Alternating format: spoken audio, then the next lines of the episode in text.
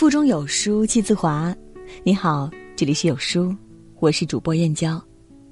今天要分享的文章是：杨幂离婚后谈孩子教育，我这辈子都不会对孩子说这五句话。一起来听。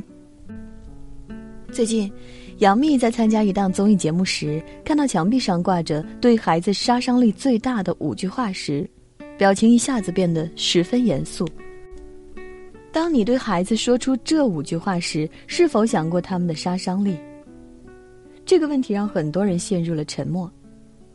杨幂说：“孩子也需要家长的认同和鼓励，我这辈子应该都不会对我的孩子说这种话。如果父母都能不说伤害孩子的话，那孩子真的是幸运。可是理想很丰满，现实却很骨感。”就在六一前夕，中国社科院等机构发布的《青少年蓝皮书》中，父母有意无意说出的一些话，仍然深深伤害着孩子。一位儿童心理学家说：“好父母嘴上都有一条拉链，从不对孩子随心所欲的说话。孩子最讨厌听到的五句话，也遭到了近三十万网友的集体吐槽，请家长们不要再说了。想象一个场景。”上班累了一天的你，刚下班到家，想躺沙发上休息一会儿。这时，老板一个电话打来：“快整理会议记录，快写季度总结。”你心里什么感觉？是不是恨不得立马挂电话？其实，孩子上学并没有比上班轻松多少。在学校马不停蹄的上了一天课，回到家后也想放松放松，却不停听到父母急吼吼的催：“快去学习，快写作业，快去练琴。”孩子不厌烦就奇怪了。催促孩子学习，潜台词是在责备孩子：你没有时间规划，不知道什么时间该做什么事。时间是孩子的，学习是他自己的事。父母可以监督和引导，但是请不要在孩子耳边喋喋不休的催促。想想办法，提高孩子的学习兴趣才是关键。看过这样一个故事，在一列开往北京的火车上，一位农民父亲骄傲地告诉邻座的人。他的女儿上了清华，儿子上了北大。邻座的人问他教育孩子有什么绝招，他的回答却出人意料。原来这位父亲没读过几天书，没办法教孩子。于是孩子每天放学，他就让孩子把老师讲的内容教他一遍，不懂的地方还向孩子请教。孩子在学校是学生，回到家可以当老师，学习兴致可高了，从来不需要人催促。为了给爸爸讲得准确，上课特别认真，回家后讲课和写作业都很积极。这位父亲虽然没什么文化，可是他很懂得观察和尊重孩子，懂得如何激发孩子的学习兴趣。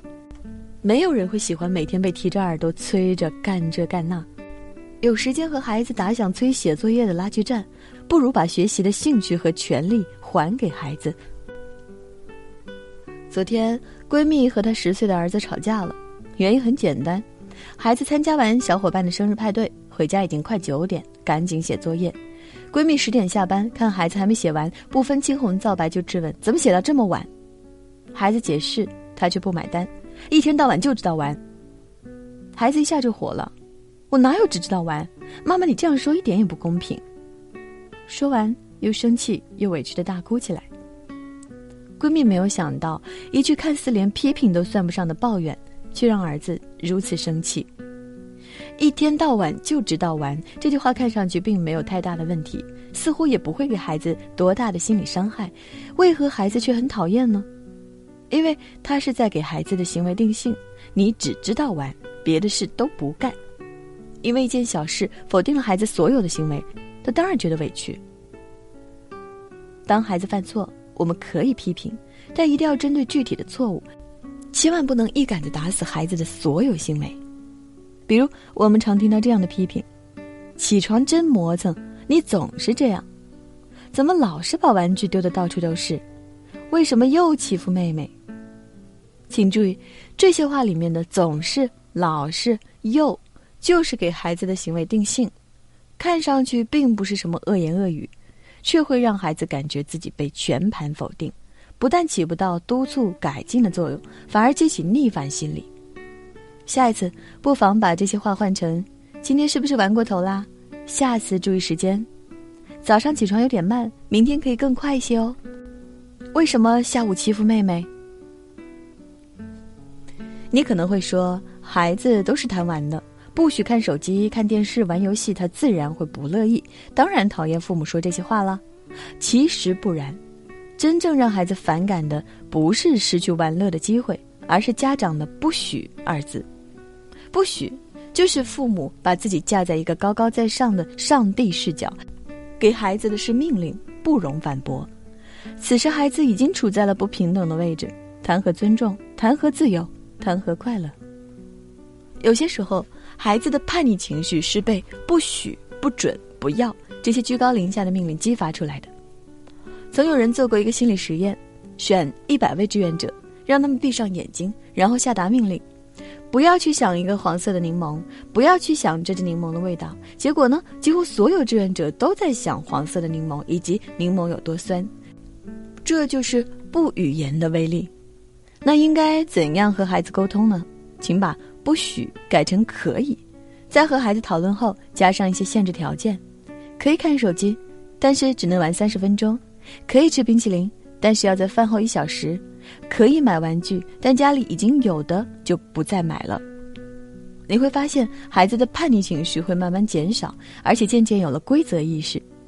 身为父母，请时刻提醒自己，孩子不需要居高临下的爱。知乎上有个热门话题：经常被父母骂你没用是一种什么体验？最高赞的回答让人心疼。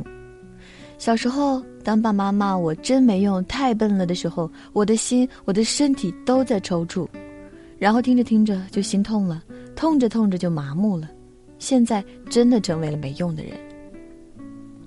侄女小时候特别爱跳舞，还喜欢表演给大家看，可惜她有一位只懂得打击孩子的妈妈，你这就是一通乱跳，连节奏都踩不上，真笨。久而久之，侄女对舞蹈的兴致渐渐败退。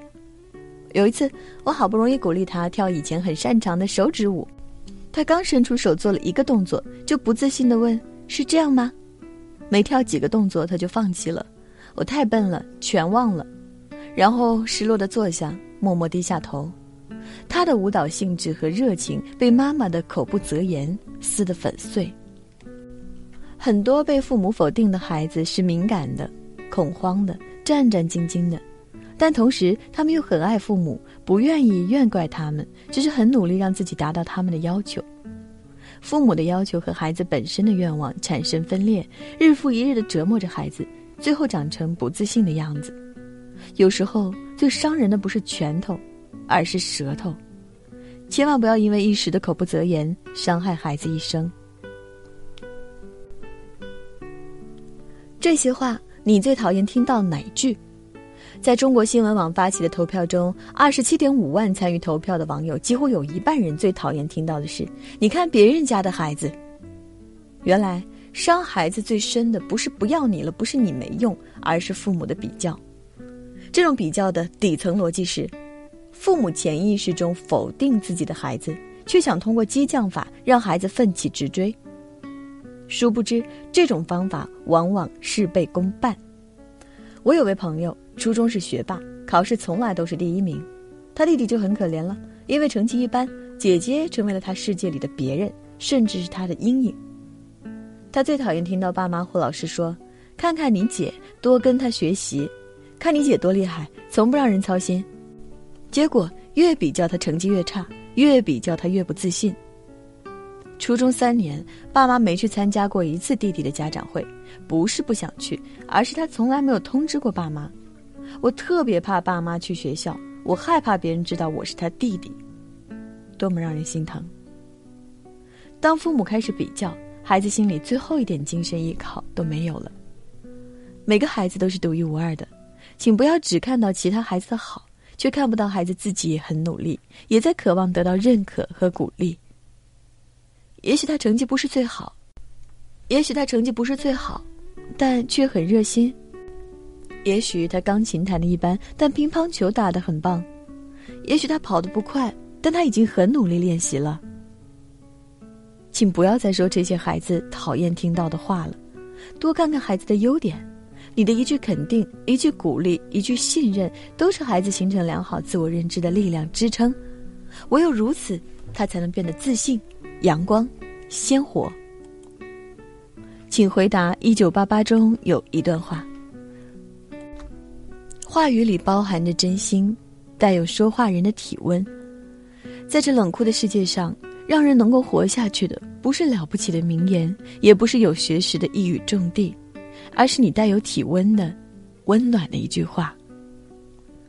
希望每个孩子听到的都是春风般温暖的话，与每位父母共勉。有书读书季现在开始了，有书君每周会免费赠送一千本实体书给大家。本次送出的实体书是《都市心灵必读经典：遇见未知的自己》加拆掉思维里的墙。拉着文末，长按识别二维码或者点击阅读原文领取赠书。活动数量有限，先到先得。在这个碎片化的时代，你有多久没有读完一本书了？长按扫描文末二维码，在有书公众号菜单免费领取五十二本好书。每天有主播读给你听，我是主播燕娇，在美丽的金华为大家送去问候。好了，今天的分享就到这里了，明天同一时间不见不散。